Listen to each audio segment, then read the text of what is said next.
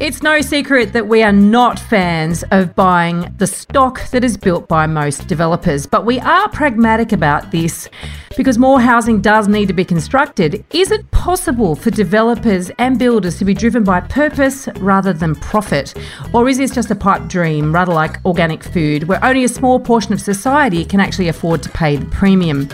Welcome to The Elephant in the Room. This is the podcast where we love to talk about the big things in property that never usually get talked about. I'm Veronica Morgan, real estate agent, buyer's agent, co host of Foxtel's Location, Location, Location Australia, and author of Auction Ready. And I'm Chris Bates, mortgage broker. Before we get started, I need to let you know that nothing we say on here can be taken as personal advice. We always recommend you engage the services of a professional. Don't forget that you can access the transcript for this episode on the website as well as download our free full or forecaster report. Which experts can you trust to get it right? TheElephantInTheRoom.com.au. Today, we're going to explore the possibility of architecture as a tool to effect positive social change. It's an exciting idea and one that's held by Shannon Peach, the director and head of development of Milieu, uh, a Melbourne based firm that views development as a creative act. Shannon has experience managing multiple medium and high density residential and mixed use projects across Australia, working in collaboration with a number of architects and interior design firms. And we're very excited to be having this conversation with you today, Shannon. Thank you so much for joining us. Thank you, Veronica. It was uh, lovely to be invited here and nice to meet you as well, Chris. Oh, good. Thanks for coming on, Shannon. I guess um, as a builder who's you know, from the outside in, is looking like you're trying to build a better product for a better quality of life for the people who buy your buildings. Do you guys see yourselves as like out in front and trying to drag the rest of the industry up? Or do you see the industry is already um, systemically making that yeah, change? it's a really interesting point. Um, in one way, I, I guess we we kind of think of ourselves as as having blinkers on as much as possible. We try and stay in our lane um, and stay really true to to I guess the principles of of why we established the business, and um, we've been doing. Um, heading in the same direction of, of owner occupier um, focused um, boutique scale developments since day one, since since we started um, over ten years ago now. And through that time, there's been all sorts of, of market conditions. Um, I think when we we first started out, uh, apartment development was. Um, certainly, the, the majority, and, and I think statistically, the majority is still um, investor focused apartments and um, larger uh, tower type buildings and and really um, these kinds of multi residential that that's built more as a as a commodity um, rather than than focusing on that they're going to be homes for people. So we've always tried to stay true to our our principles, and then um, through various property cycles. Um, developers of, of all scales and and um, locally, nationally, internationally, um, have I guess all all started to to see the value um, in moving into that space. Um, so there's there's definitely a lot more mm. competition um, at, at our scale now. You know, so the business started what 10 years ago i think you joined what seven years ago 2010 yeah um, so it was years um, uh, yeah, conversation between um, Ross and and Michael. So yeah, just a, a, a kind of an aspiration um, and and a really a vision for for a type of of business. Um, at the time, Michael and I were working together um, for another development business. So we've we've both worked um, in development um, professionally our, our entire careers. Um, and uh, Ross was recently retired out of um, a family construction business, so um, they they got the the, the business um, on its feet. Whilst Michael and I were still still working, and um, once we had a bit of momentum, uh, we we quit our day jobs and um, got into got our sleeves rolled up full time in about 2013. So it's it's obviously there's a, there's a, a passion there must be a passion underlying this. Why would you bother going the hard way when you know plenty of other other developers are just punching out cookie cutter stuff, flogging it to investors, mm. flogging it to first home buyers, people who don't know any better, um, making a profit and cutting and run. And whereas you guys are approaching it very very differently, and and look to be quite frank, I see synergies with in a way how I approach being in the you know the real estate space. You know, it's so the vast majority of people see the opportunity to make money, and it's easy relatively to make money. It's easier actually to make money than it is to make these decisions to actually go down the values based path. Um, and then a lot of people think you're an idiot. So but then again, there's this whole argument about the 21st century business versus the 20th century business. And the 20th century business model is very much that profit focus, profit first. Whereas in the 21st century, there's a lot of sort of academia around this and a lot of thought leadership around this, that business is really moving towards this sort of purpose led business. So it's not to say we don't want to make a profit, but it's just to say that purpose is number one. Profit, you know, hopefully will follow if you've got good, viable purpose. Do you see do you see that it's changing. I mean, the thing is that now that, particularly in Victoria, you, you've and, and, in Brisbane and, and, now coming in Sydney, we're seeing evidence that people aren't making any money. So the buyers of the properties that have been buying the cookie cutter stuff haven't been making any money. You've seen evidence that they're not that great to live in. You know, you've seen evidence of defects. You've seen evidence of really of a very broken system in terms of development. Uh, you know, 10, 11 years down the track, is there a glimmer of hope? Is there a potential for a movement, more of a groundswell in favour of development in a different way? Yeah, I think so. Um, we have, yeah, it is certainly the the, the more expensive, um, less profitable um, path to go down is, um, I guess, investing in quality, um, quality design and, and quality construction, which is um, paramount to, to how we, we approach it. In terms of um, passion, you're absolutely right. We we are everyone everyone in the, the whole team is extremely passionate about what they do and, and committed um, to the same cause, which is is to be creating um, beautiful homes for people that that that people are going to enjoy. Um, we're going to have an ongoing relationship with the people that live in those um, buildings um, and the people that walk by them. Um, so yeah, we, we don't know any any other way apart from um, staying true to that that passionate commitment.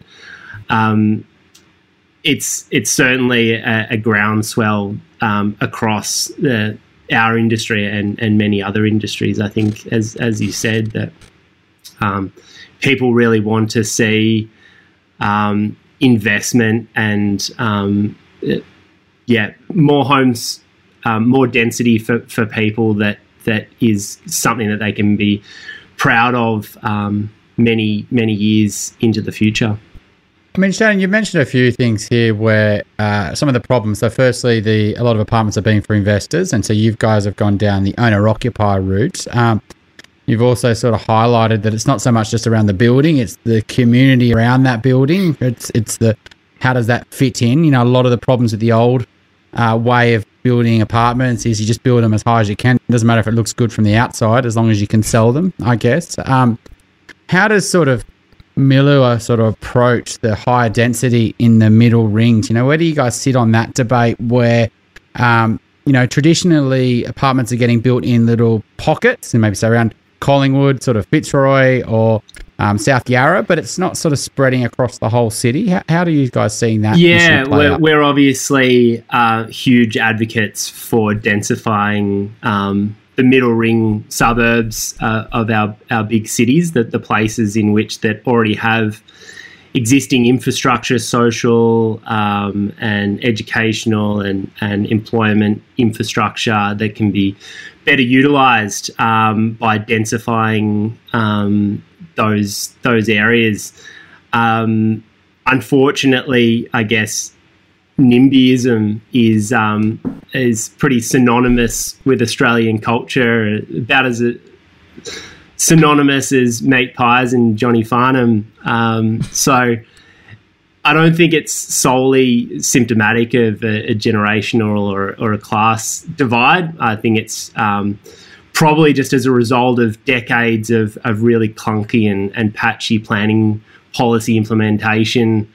Um, and unfortunately, um, what it means is we, we program and budget for all of our um, project applications to be decided by the VCAT, the state planning tribunal here um, because there's just not enough uh, clarity about what's what is good design um, and and what should be built where. Um, uh, we even take it as far, and this is probably contrary to to many within our industry, um, but we think that more more mandatory controls on, on planning would just make it a lot clearer um, for everyone.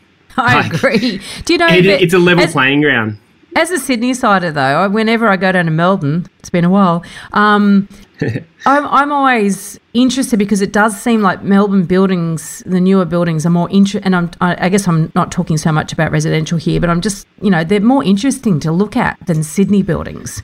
It's yeah, like, it's a it's a it's a fine balance, I guess, because you do want innovation. Um, you do want just um, not to be building um, a, box essentially within within a, a, pre-approved planning envelope. So, yeah, it, it, I guess some flexibility um, in terms of design controls does lead to some some pretty um, interesting um, architectural outcomes, and um, yeah, we're we're really lucky. We we work almost solely um, with local architects. Um, I, I, guess, yeah, it sort of heralds back to um, milieu and, and, being by definition referring to the, the space or environment in which one lives or is influenced by. So this means we're inspired by the, the culture uh, of our cities and um, our buildings responding to the places that, that they're designed or built for. So it's it's not a case of um, a, a, milieu aesthetic and and plonking a building that is looks like us in in every location that we want to develop in, nor is it working with mm. one hmm. architect that just has one style and we we use that everywhere. we use architects who um, probably their office is in with within walking distance, probably they walk past the, the site um, on their way to work and um, they really understand the, the social and um, neighborhood fabric and, and can design a building that really mm. responds to that. We look overseas, certainly still though, for inspiration. We've got um, one initiative that we, we started. It was kind of one of these lockdown initiatives um, where we, we were spending a bit more time at home and um, we were really jealous, I guess, of of how architects have this um, sort of collegial kind of um, support um, networks, and that they they are often part of, of groups that that share and support um, each other's ideas. So we thought, what a great opportunity if we could actually um, do this within the, the property development industry. So we we created an initiative called Building Better Cities, um, and we reached out to a number of overseas developers who were doing uh, stuff that we we really respected, um, and they were they were all so excited to, to hear from us. Um, so we kicked off earlier this year with. Um, so we've got Aryze, who are from Victoria in British Columbia, Canada. We've got Alloy, who are in Brooklyn, New York, and um, Parabola, who are in Edinburgh in the UK we catch up four times a year and um, we have kind of interesting discussions and design presentations um, about what each other's doing around the world. And it's it's really interesting because you can explain we had to start with explaining Melbourne and, and how the, the city came about and um, how it differs to other cities in Australia. And um, I actually had to explain this whole notion of um, pretty much since since settlement property development and wealth creation out of property has been like linked hand in hand with Australian culture and, and what it meant. It was just it, it, it's not something that's that's common around the world, mm. Mm. and it's bred um, yeah some some pretty unique attitudes towards uh, unable to to decouple this idea of um, a roof over your head and and wealth creation. Which we're, where uh, all of our work is obviously linked to. So um, it, it is interesting though, isn't it? Because it's who creates wealth and for who and when. You know, so like I was talking earlier, that you know the cookie cutter type developer, they're, they're creating wealth for themselves at the front end, and then passing assets on to people that ostensibly are wanting to make wealth out of buying them, but it sort of stops there in a way for mm-hmm. many of them. Not for everyone, of course, but for, for a lot of them. So, yeah. And I find that fascinating too about the attitude to property overseas. And how do you think, now that you've sort of got this um, collaborative, if you like, or um, what do you call yourselves? A group, just building better cities initiative. Now you've got that. I guess what perspective have you gleaned from from these meetings? I mean, this is quite fascinating. What what can we apply here? What where where why where are we so u- unique, and how does it manifest in ways that are good and bad?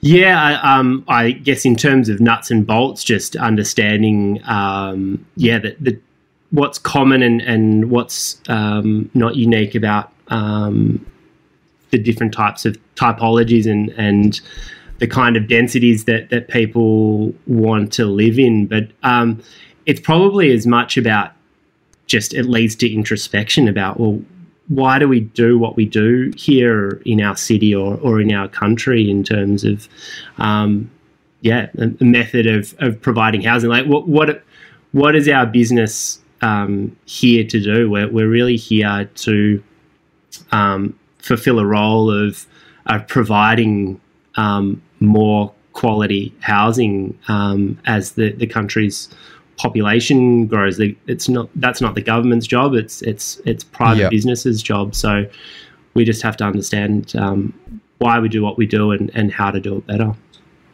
So, so when you're looking at these companies around the world, um, what is it about them that you respect? Like, what are the things that they're doing that we should be doing here in terms of lifting the quality? I mean, the reality is this Sydney, Melbourne, Brisbane, Adelaide, Perth housing boom, Hobart, everywhere, right? Um, is creating it harder and harder for people to get a, a housing solution mm-hmm. themselves, right? Um, and it's it's really a, at a tipping point, really, where people get very frustrated. If not, they're going to leave the city, and so we can't grow our cities unless we produce a better option for people to live in homes. Um, and so, you know, and that's sort of but the problem is we've gone and built what we've built for the last 20, 30 years, and that's not what people really want. And so we've got yeah. to play catch up. So, yeah.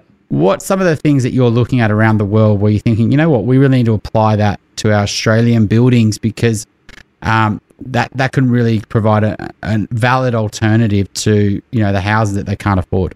Yeah, I think um, sustainability is probably one of the most um, common themes that um, is now evenly worried about and, and, evenly shared around the world. So, sustainability has really become front of mind for purchases. I've found um, here in the, the, last three to four years to a point where people now see the value and they're actually willing to pay for it. I, I remember saying only five years ago, um, people were aware of. Um, ESD initiatives and and things that were available to them, um, and they thought they were good, but they probably weren't willing to pay an extra dollar or or hundred thousand um, dollars for it as part of the property.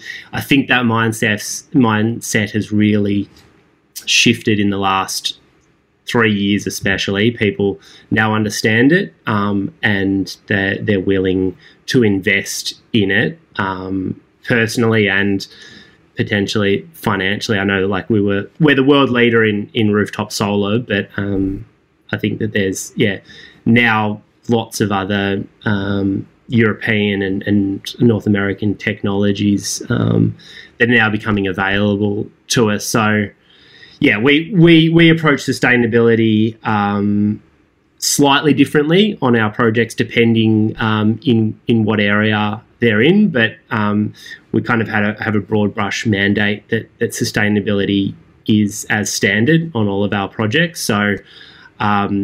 We, we made a commitment that, and it's not a hard one to do. We, we just sort of really just sat down. We, we, we have a sustainability committee at, at Milieu who we, we catch up um, four times a year. and we really just tried to identify what what was the easiest stuff that we could do, what was the low hanging fruit that we could just adopt that people would appreciate. So one of the big ones is just going fossil fuel free. Um, we just needed something to, to push us to move from um, gas centralized hot water to, to electric centralized hot water to go from gas cooking to induction cooking, which is arguably a, a more premium offering and then just committing um, owners corporations to to buying 100% green power, um, but at the wholesale rate. It took a bit of work, like it took a bit of head scratching um, to work it all out. But we worked it out in the first project, and, and we've rolled it out on half a dozen since mm. then. And that's that's just a really really easy one that that everyone appreciates. But are you putting solar panels on the roofs of all your developments? Yeah. So in in addition, we'd always um, needed um, some solar PV, but we now just sort of take the mandate of um, maximizing whatever available roof space there is mm. for as much much solar as we can. I looked at a so development um, the other week, uh, recently completed here in Sydney, and had these lovely roof gardens. Beautiful, you know. One mm. was a herb garden, and you know these lovely soft spaces and all the rest of it. And then I sort of walked around the corner, and I could see all this remediation work being done because less than a year old, and it's already leaking. so, yeah, often there's this um you know, there's this great intention to, to do these lovely things, but the execution and the design, fundamentally, uh, waterproofing is all about design, right? Um, Absolutely. As well as execution. Um, it, it's all wrong, you know. Like so, I guess there's there's so many challenges. Not it's not just deciding you want to have a sustainable building, is it? How, yeah. how do you then yeah, no. turn it into something? You're absolutely right. So so that's been our focus for the past few years. The the next few years is is um, certainly this idea of, of quality assurance and making sure it's it's something that's probably um, uh, just not been front of mind for the industry as the, the gates really opened in, in the last 15 years in, in multi-res.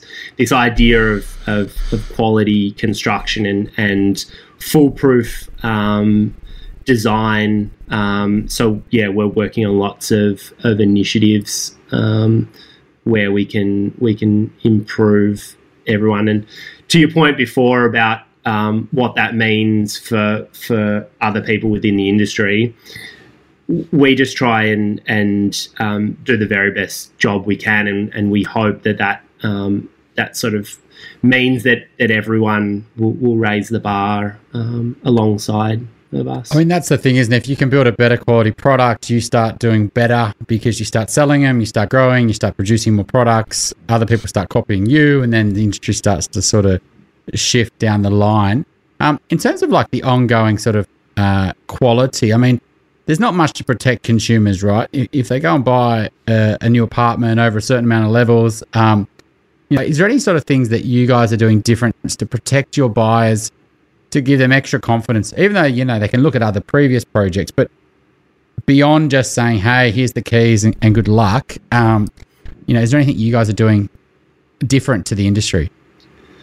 Um, yeah, well, I mean, the, a lot goes for previously completed projects, um, and that's some, I guess, a point of differentiation that, that we like to, to highlight for potential purchasers. So, um, we have an initiative that we do called Open Home. So every time that we we finish a, a project, we we furnish a number of the, the dwellings and we invite um, anyone and everyone to come through on on a Saturday before the the new owners move in. Um, we usually um, will get sort of between 500 and, and 1,000 people through on a day.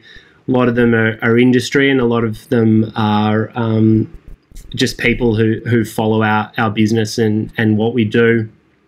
Hopefully, some of them are, are future purchasers, and hopefully, some of them are people that um, wouldn't have considered apartment living as, mm. as appropriate for them.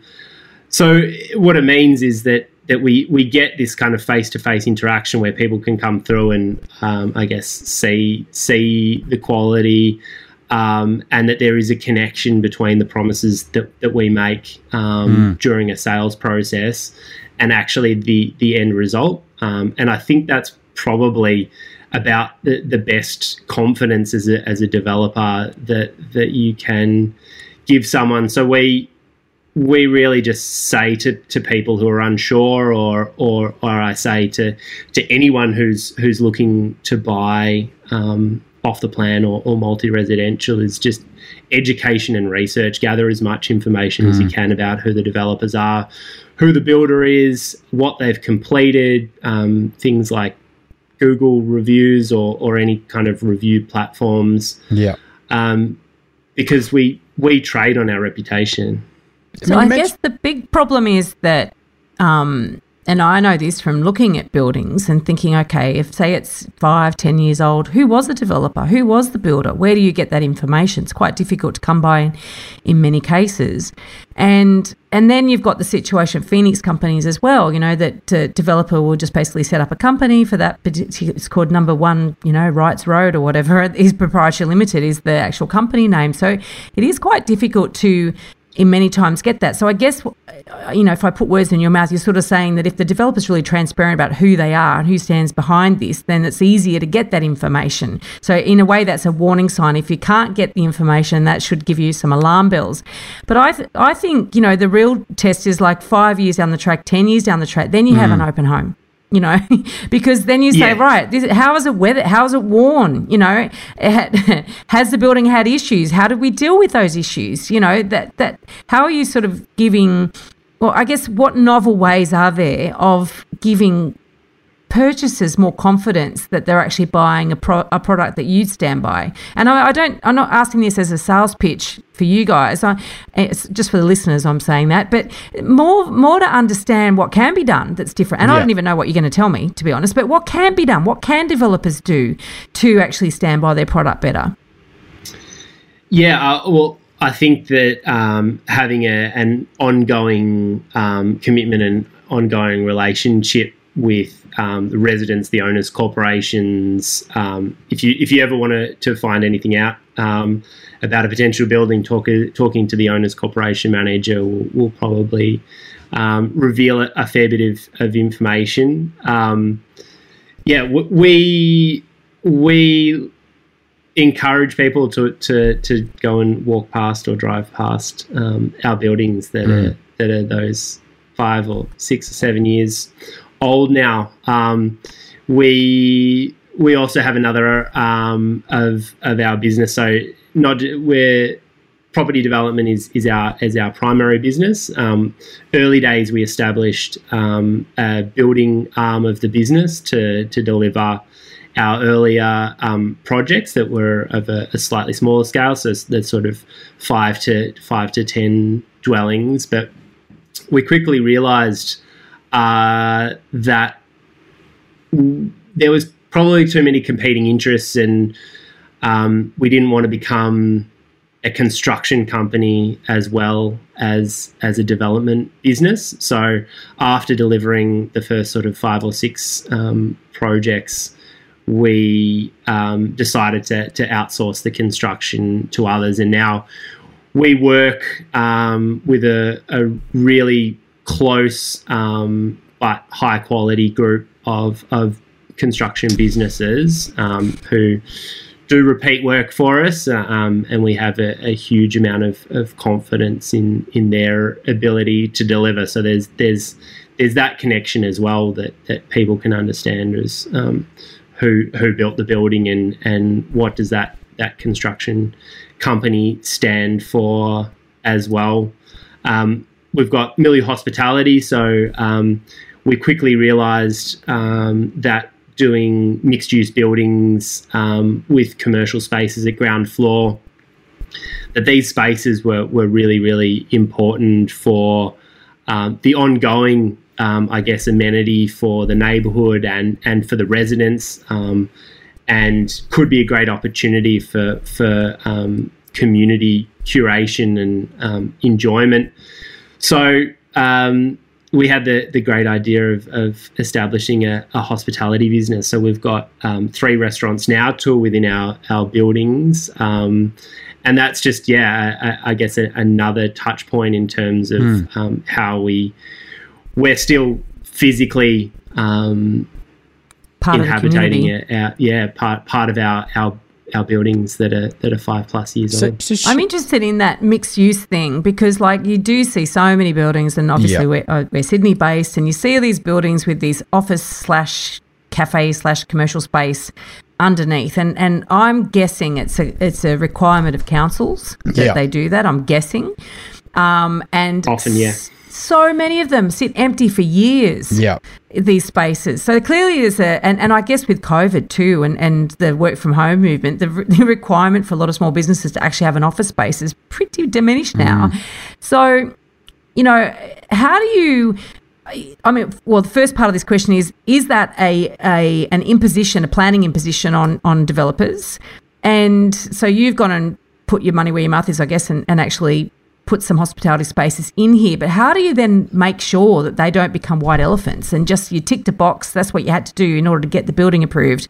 But beyond that, you know, it's over to whoever the poor sucker that bought it. Yeah, well, it, it, I think you're right. It is quite often um, a zoning control that um, commercial activation is is required at ground level. Um, yeah, it's it's an ongoing um, it's an ongoing thing that that we uh, are always working to to improve and and better upon because we can't um, as much as we'd love to we we can't uh, establish a, a restaurant um, or, a, or a food and beverage business for every single um, mixed use development we do. So, um, yeah, the, we whether it's um, food and beverage, office, um, we're doing um, a mixture of uses at our um, Brunswick East um, Yeah. project that'll hopefully finish at the the end of next year, but. Um, uh, who knows with a with a two week shutdown of construction, but yeah, there'll be a, a multitude of, of uses there, being food and beverage, uh, office, and um, a social tenancy, which is is something that we worked on um, with Moreland Council. That we're we're talking with um, not for profits about um, a subsidised rent for for a community cooking school that trains up um, in one of, of the people we were talking to, um, sort of new Australians who, who want to get training within um, the hospitality industry, work um, with the not for profit. So the idea of, I guess, curation um, is is an extra piece of, of work. We're, we're very hands on in every single aspect of, of property development and project delivery from um, we do all of the development management, all of all of project management. We sell all of uh, we have milieu sales business, so we sell all of the the Yeah. um, dwellings ourselves. You'll meet the first person you'll meet will be um, a milieu person, and, and the person who hands you the keys will be a milieu person. So that really needs to continue into this idea of, of curation um, to make sure that we're partnering with businesses that that can establish themselves and and prosper and that that works for for everybody it works for um, the residents it, it works for for our reputation long term um, if we can find someone that can can establish and then those people that we were telling to go and drive past our, our building that's five or eight years old um, they still see that that business the ground floor going strong that's a that's a Yeah. great that's as good a, a marketing or, or sales tool that, that we could come up with. Shannon, in your experience, there's lots of people. Um, we've got a massive problem with housing, I guess, that suits families. You know, it's um, singles. You know, rent something, they're not that bothered. They may want to buy, but then you know, potentially there's there's lots of one bedders, there's lots of studios, there's lots of two bedders that might suit couples. But when you start to get to this sort of family formation phase, there's a lot of people. Their only options they want to consider is a house or a townhouse. Um, and uh, they don't want to look at apartments because a lot of them are too small or they're two beds, etc. So, how do Milieu sort of think about building a product that do you go for that target market? You know, because do you try to build lots of three beds? Do you try to make them very family friendly buildings, or do you? A lot of developers just sticking to what they've always done. You know, just still building the ones and two beds. Like, it's a big sort of leap and the way you do everything changes if you think about that as your target market. So, how are you guys approaching that problem? Because that's the problem that's I feel that's going to keep on getting worse if there's not a solution for families. If you like what you're hearing here, please share this episode with others you feel would benefit. And while you're at it, why not leave us an iTunes review? Five stars, please. Every review helps make it easier for other people to find us and hear what our amazing guests have to say. We love hearing your questions and we're planning more listener Q&A episodes. Please send your questions in. You can send them via the website, which is theelephantintheroom.com.au or directly via email to questions at theelephantintheroom.com.au. Yeah, absolutely, and I don't don't think it can sort of be mandated by another another set of planning rules that you have to have mm. X amount of of dwellings of a certain mm. size. Like it needs to be something that's self sustaining and and that the market can respond to. Um, but I guess yeah, no, I, I, think about it in terms of um, again, it's it's a point of difference between um, investor style products where the sizes are, are kept tight um, to maintain low price points to to maintain rental yields, um, but I guess investing or, or purchasing um, uh, that style of product that that I guess suits a, a, limited pool of, of buyers, I guess, comes with its own associated risks. We're, I guess, first and foremost um, occupied with trying to design and deliver good homes. So, by that I mean appropriate amounts of light and air, storage, outdoor space, enduring and, and durable materials. That's kind of blue chip, yeah. I guess, in a sense for us, that's um, we just build apartments that um, are great homes, and therefore will will appeal to everyone um, as as a home.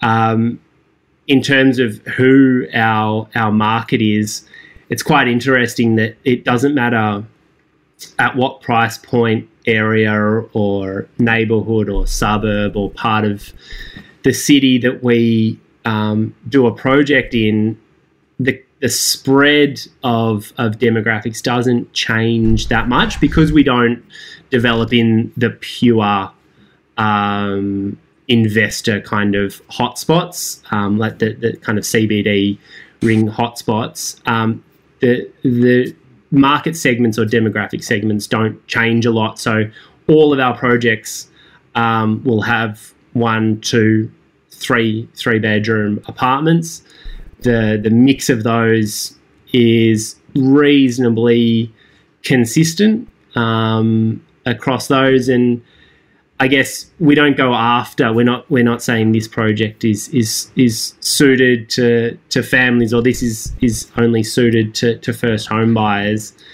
We we offer a range and, and it means that we we end up with a, a really um, great diverse natural um, community in there. So we've got, um, oh, I can think of, of, of a number of um, families that, that live within our, our projects, um, and they might be living in two bedroom apartments with, with two kids. They might be in three bedroom apartments.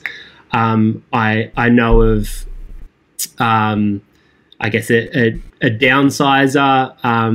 Her, she lives in a in a beautiful three bedroom apartment. I know of a, a downsizer that lives in a in a in a one bedroom plus study apartment. So we don't try and get too too um, caught up or, or overly occupied on just targeting types of, of products for certain people. Just building, yeah. How do, you, how do you determine the mix then? The one, twos, and threes. Uh, yeah, well, I, I guess it, it does um, get slightly tweaked w- with the area that they're the area and, and the style of, of, project that we're doing, but consistently, um, the bulk of of the mix will be two bedroom um, typologies, and then we just we we basically from there work out um, what the appetite for, for one bedrooms might be and, and what the, the appetite might be for, for three bedrooms and or more. Is there a reason why? I Does mean, it the, come down cost, to? I mean, the three beds are it's it's a yeah. You know, it is something that we find that a lot of developers just don't want to go for it. Right? They just they sit on the sort of the twos and the ones, and it's a sort of growing problem where um, there's just not enough three beds. There's been a problem for decades. Um, when you're doing the, the numbers on what's going to make it profitable for you and what you can sell, you're probably always going to be able to find because you've got quality product. You're always going to have enough people to buy your one beds, your two beds, your three beds. Is there a sort of financial reason though why you still go back to building predominantly two beds? Um, you know, is it make more money building two beds and one beds for you? Uh, there's a lot of factors at at play. Um, I think in terms of depth of market, um, two bedroom apartments in our city fringe middle ring suburbs is is what's most desired. So a two bedroom apartment can flex all the way from um, one person buying their their first apartment um, and having a bedroom and, and using the second bedroom as a dining or an extra living or a, or a workspace. Um, it can accommodate a couple so that you, you have enough um, room and, and robe space um, for, for two people to, to comfortably live. Um, as I said, we, we know of um, a, a, family who have um, primary school age children who um, live in comfortably um, in a two bedroom apartment in in North Fitzroy, um, all the way to that that kind of yeah um, older downsizers. So the two bedrooms um, suit yeah. a lot of people for a lot of, of things. And then I guess there's there's always going to be um, smaller percentages. But is there like a financial like when you're doing your costings, you say, look, if we build 100% three beds, we make this amount of profit. If we build 60% two beds, 20% three beds, 20% one beds, we make this amount of profit. Like, is there like a, because uh, I just don't understand why developers continually to just keep going down the one and two beds when there is a growing sort of pressure on, you know, that family market that can't afford houses, right? Um, and is there yeah. a formula? Is that what you're asking, Chris? Is there is there a commonly understood formula Basically, amongst yeah. developers? No, no, there there there isn't. Um, but there are, I guess, factors or constraints that um, often push you into a, a, a, mix that's not exactly perfect or, or what you might desire. So. Um, some of the things I can think of is um, you have to consider um, how many car spaces you're going to provide depending on your mix. So, what we find um, is even if if we're two or three kilometres from from the CBD, everyone still wants a mm. car space, at least one one car space. Um, it's it's something that, that many developers have, have tried um, decoupling, but yeah, it's it's interesting. I don't know. I, I think it might be just a mindset of purchasers that it's less of a, a, a, wise investment if, if they don't buy a car space. But mm. we There's, need a car space soon. It's interesting you say that because City of Sydney, I think buildings, anything built since 1984, I think um, nobody who resides in that building can get a parking permit to park on the street. And yeah, then there's common in Melbourne as well. Yeah, and then the, the council's also said, well, you can't have parking for every apartment. So, and I have to say, there are buildings there. We got one bedroom apartments with no parking, and they struggle to sell. They really yep. do. Um, and so the, the gap between those and those with parking is quite significant. I'm wondering, is there a higher dollar per square metre that you get for a two bedroom apartment sale versus a three or a one? Uh, uh, one bedrooms certainly cap out at, at, a certain certain price point. There's there's kind of just a, a mindset, and it depends on the suburb or, or the area. But there's it doesn't matter. They can't be too big generally, uh, um, because yeah. people just have this mindset. Like it's one bedroom. Um, I could go down the street and and buy a two bedroom for that price. So um, yeah, we, we certainly put a collar around the sizes um, of of the one bedders to to make sure that we're responding to, yep. to the price point um, requirements. Um, three bedrooms, I guess, typically um, will be placed at higher levels within apartment buildings. Um, they might be going for um, a downsizer demographic, someone who's um, generated wealth out of, of owning a house um, for a long time and might be after something um, better appointed, um, higher internal amenity. So um, they, they're probably going to attract a higher per yeah. square meter rate, not just a higher price point but there'd be fewer buyers in that category. Certainly, as, as, fewer buyers. Yeah, yeah, yeah, you, yeah. You're talking about depth of depth of mm. market. So we we always try and, and look at. Um, I guess we we'll develop up the plans and and also where where the the envelope of the building is is obviously dictated by the planning process and um, what space you're left over with can sometimes mm. dictate um, the size of, of or where your apartments are going. Mm. Um, Brunswick East was was probably one example where um, we we have 43 apartments there, uh, and because of the building envelope, we ended up um, with the best apartments design or the, the floor plate breakup meant that we had almost 50% mm. three bedders um, in that project. But we looked at we looked at the, at the project, we looked at the location and, and the amenity, and um, it's sort of um, it's it's facade on on all four sides. Plus, it has um, an open air circulation atrium in the middle.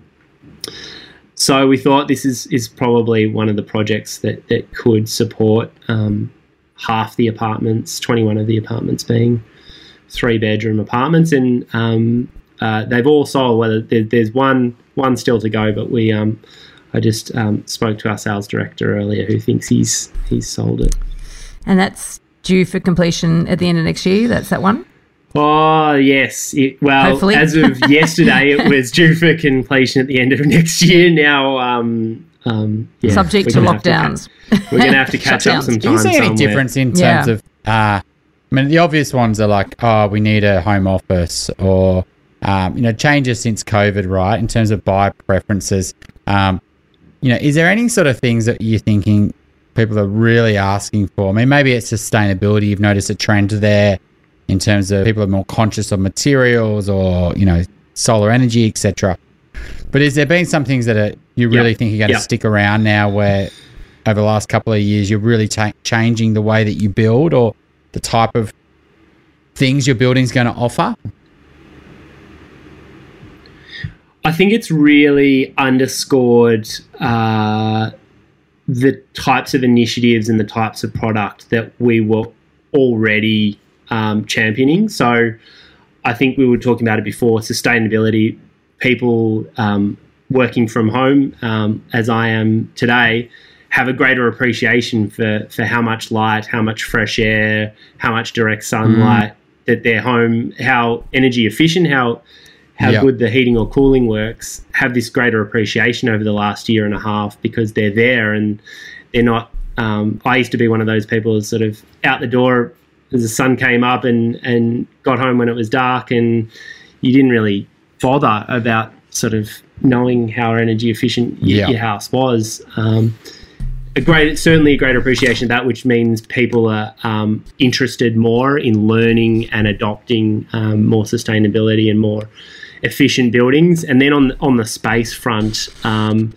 I think again in terms of um, really good quality designs using um, square meterage um, efficiently and appropriately, having great storage, um, and just going like one thing that we we're always challenged by is is this apples and, and pears kind of mentality when people say, well, I want a two bedroom. We say, okay, well, great. Um, our, our two bedroom, uh, uh, they start at eight ninety five, and people say eight ninety five. Yeah.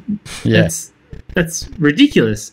I can I can get a, a two bedroom apartment down the road yeah. for seven hundred, and you say, well, I I don't doubt that. Um, but please, can I can we can we tell you about I guess all the things that go in into to designing and building our apartments and and the kind of amenity that we're offering. Um, and then can you go and ask the same questions about the, the seven hundred thousand dollar apartments and and come back to us when when I guess you've got a good good read of it and um, yeah, it, I guess it's it's underlining the the value proposition and the value that people see in saying, well, if it's a two bedroom, two bathroom apartment, yeah, I want it to be 85 square meters, and I understand that that's going to going to push it above 900,000. Um, but I'm it's it's a worthwhile investment. It's it's a great home that that is going to um, be um, coveted by people in the future, and and um, I'm going to be able to to resell it um, with with strong demand because it's a great home that that many people want to live in. It's how we started the business, and I guess that's the kind of test, um, the the mindset that everyone in in our team brings to designing every nook and, and cranny of, of every apartment is is would we live in this and, and would we be proud to invite our Yeah. family or friends over if I think we, we're, if um, we noticing- the apartment Well, yeah. it goes to scarcity, yeah. doesn't it? I think we're noticing a big, yeah, we're noticing a huge scarcity. difference where clients are definitely more picky. Um, and that's a great news for us. That's what we love, right? We want our clients to be super picky with what they purchase, to say no to most things, um, and then go hard when they find the right property, right? And try to get a quality asset. And um, that usually takes longer. Um, maybe they need to spend more than they were hoping to spend, but they get a quality asset at the end of it. But I think you've made a really good point where what's driving that pickiness is they have been spending a lot of time in their home, uh, maybe in a home that they don't love, even if it's just renting, and they, uh, you know, the light and the air and you know what those frustrations are really when they're in that new space. They're saying, "Look, is this? I can't imagine sitting there all day if I am working from home and you know not getting any light." And I, I definitely think that's flowing through to buyers wanting a better product and that what that means is that it's kind of decoupling the market. The stuff that was the be- the great assets and will continue to be great assets um, have got even more steam behind them, and then the things that were going to struggle before, um, you know, are going to you know probably even less buyers are wanting them. So you're splitting the market in two, and I think developers are going to start to find that problem as well. Um, in terms of the resale value of your apartments, now this is it's highly publicized out there that um, you know the returns people making off the plan um, in terms of their resale value um, and you know the amount of money that people lose on apartments and um, in property just generally across the whole country. Have you looked at your projects in particular? You've got a good track record now in terms of you know it's not a couple of years it's you know seven to ten years on some projects and sort of seeing how their resale values have performed to similar apartments, like you were talking there, that seven hundred thousand dollar apartment. You know, we know that that's probably going to resell really poorly, right? Um, but when we look at our past projects, um, you know, they've all sort of grown uh, at a slightly better rate than the market. Have you ever done any research on your apartments proving that a better quality product will resell better and actually be a greater financial return for you? Yeah, it was actually something um, very early days that we we just started doing uh, um, as a hobby, I guess. I mean, um, we always had uh, as as as part of, of the vision, I guess, to be able to um, brand uh, the brand the project so that the instead of just naming them a, a, a girl's name or, or something pretty like that, that um, the projects would would have a, a locationally based name, usually the street name, um, and that they would have um, milieu, a, a kind of endorsement by milieu that that stays with it. So we're always interested when um, resales came up, just out at pure, um, just kind of rubbernecking. We we wanted to see, oh, old, old mate selling his selling an apartment. What's he asking? What did we sell it for? And then what it what did it it um, what did it end up selling for? And we just by chance um, saw this consistent theme, which was, um, I guess, the the journey between committing to an off the plan purchase and and moving in might be eighteen months or so, and then by the time someone's lived in in the property for for 12 months i guess two and a half years is a long time in, in a lot of people's lives and that didn't suit them anymore so that they were looking to move it on and we saw a really consistent theme of about 15% growth um, from what they purchased off the plan um, to what they were selling for 12 months. And I, I don't know how it kept consistently working, but we saw it a dozen or more times. And um, yeah, it's it's uh, it's interesting, uh, and we're we're pretty pretty proud of that because um, yeah, I think people were, were seeing the value and, and getting some capital appreciation. And in terms of your turnover rate, in terms of, well, you know, we had a client trying to buy um, an apartment in Sydney last week, and um, you know, it wasn't typically in an area that I'd want to see a client buy. Um, so it was around that sort of Surry, Darlinghurst sort of um, pocket, you know, bordering on where there's lots of apartments, right? Um, but this apartment was super scarce. You know, it had a never to be built out views. It was north facing, had parking, good floor plan, etc. Um, and you know what we could easily see in that building, there was very low turnover.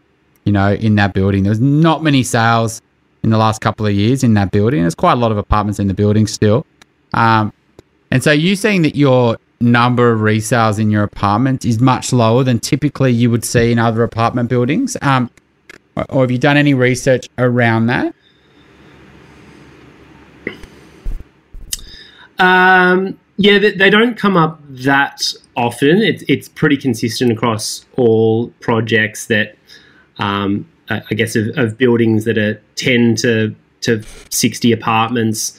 We might see uh, maybe three or four turnover in, in the first three years. Um, we've had lots of, of repeat um, purchases as well. Have been in in a position to be able to buy one um, hang on to it, um, and then buy um, a larger or, or, smaller apartment in a newer project and and um, rent their their first purchase out. No more consistency apart from that, but I, I think um, one of the the nicer things to recognize is that there's never more than there's never more than one apartment um, in any any project for sale, so we don't get that um, kind of investment grade glut where you'll drive by a building and see yeah. four boards from four different agents out the front um, with. Um, Do you know some buildings campaign. actually ban yeah. signboards? I think for that reason. yeah, yeah, yeah, exactly, because they wouldn't have any frontage left. Yeah, it just doesn't look good. It's not a good look. Do you no. have a property Dumbo for us, Shannon?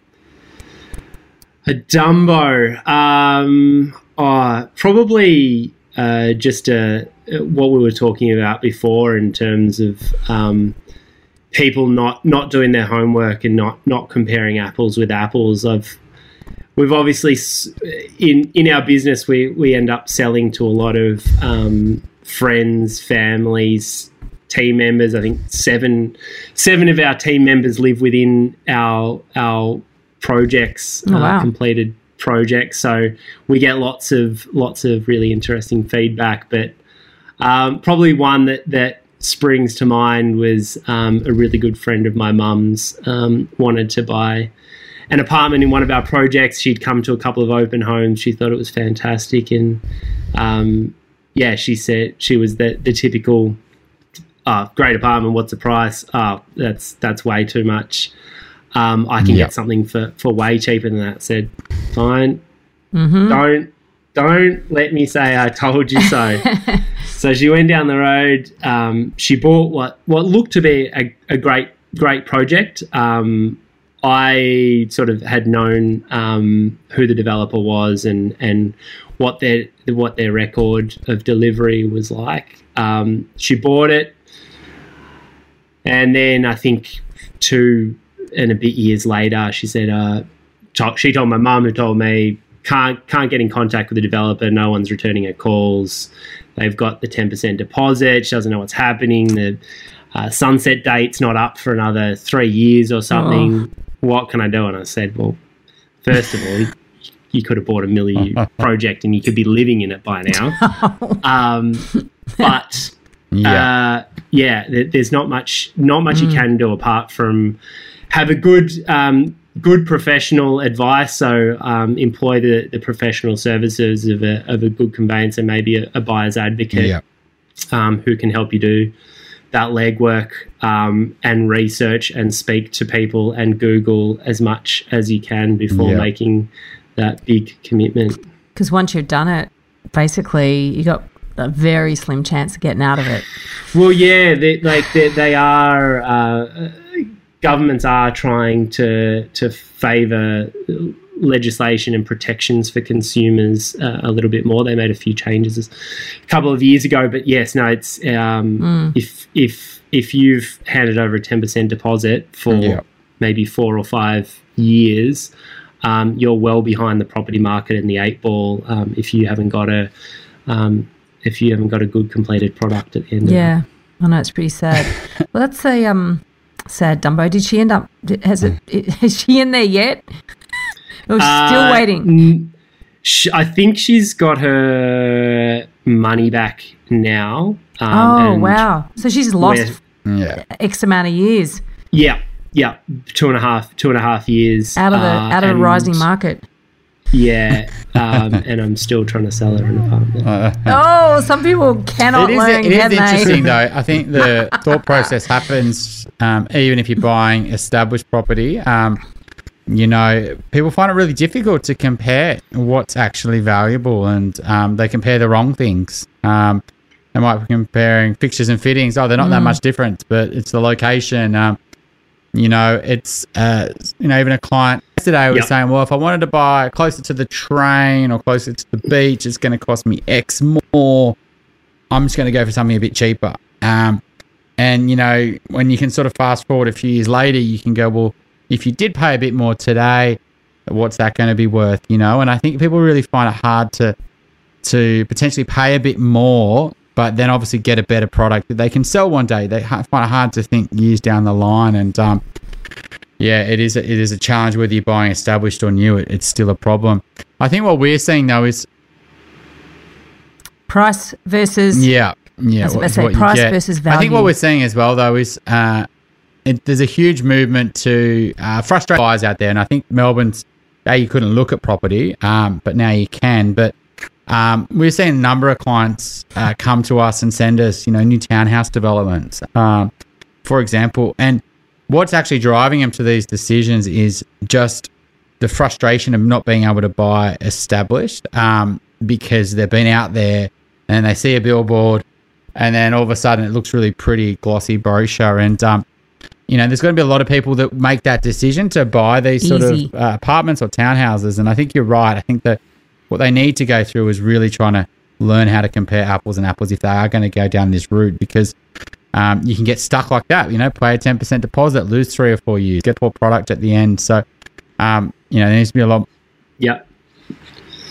We we try and yeah we we try and go the opposite way to, to most, and we actually include um, as much detail as possible in our marketing collateral. So we'll we'll tell you about all the bells and whistles about how the the centralized hot water works. Um, about how the acoustic properties or the thermal properties or um, all of those those elements work will commit to the, the brand names of, of the, the tapware and Oh, and really? the, Not the, the all sanitary ware.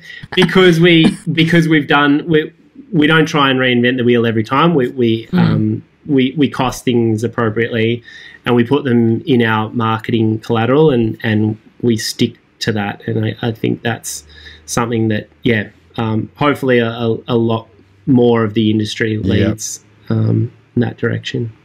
certainty and, and transparency. I think it's you know it's encouraging. Yeah, more more transparency and more certainty um, helps the whole industry. I think because more Yeah. people will be comfortable with buying off the plan.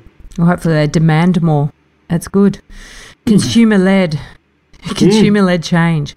Well, thank you, Shannon. Really appreciate your time, and um, it's good to have insights into the ways in which some um, companies and some, you know, some some players are actually trying to do things different and forge, forging ahead in a, in a, a, a new way. And I think this is great. We want to encourage it. Thank you. I'm very lucky that I um, wake up and um, love what I do every day. So.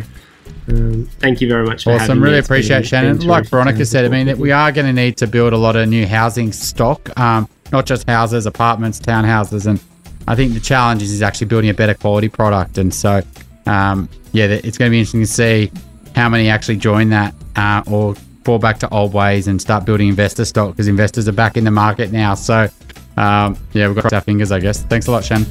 If you're looking to buy your dream home or an investment property in Sydney's inner west, eastern suburbs, or North Shore, my team and I can help you buy without regrets.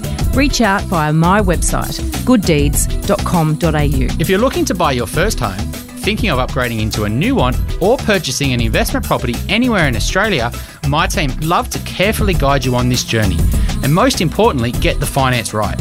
Reach out via our website, wealthful.com.au. Thanks for joining us. We'd love to see you again. And remember, don't be a Dumbo.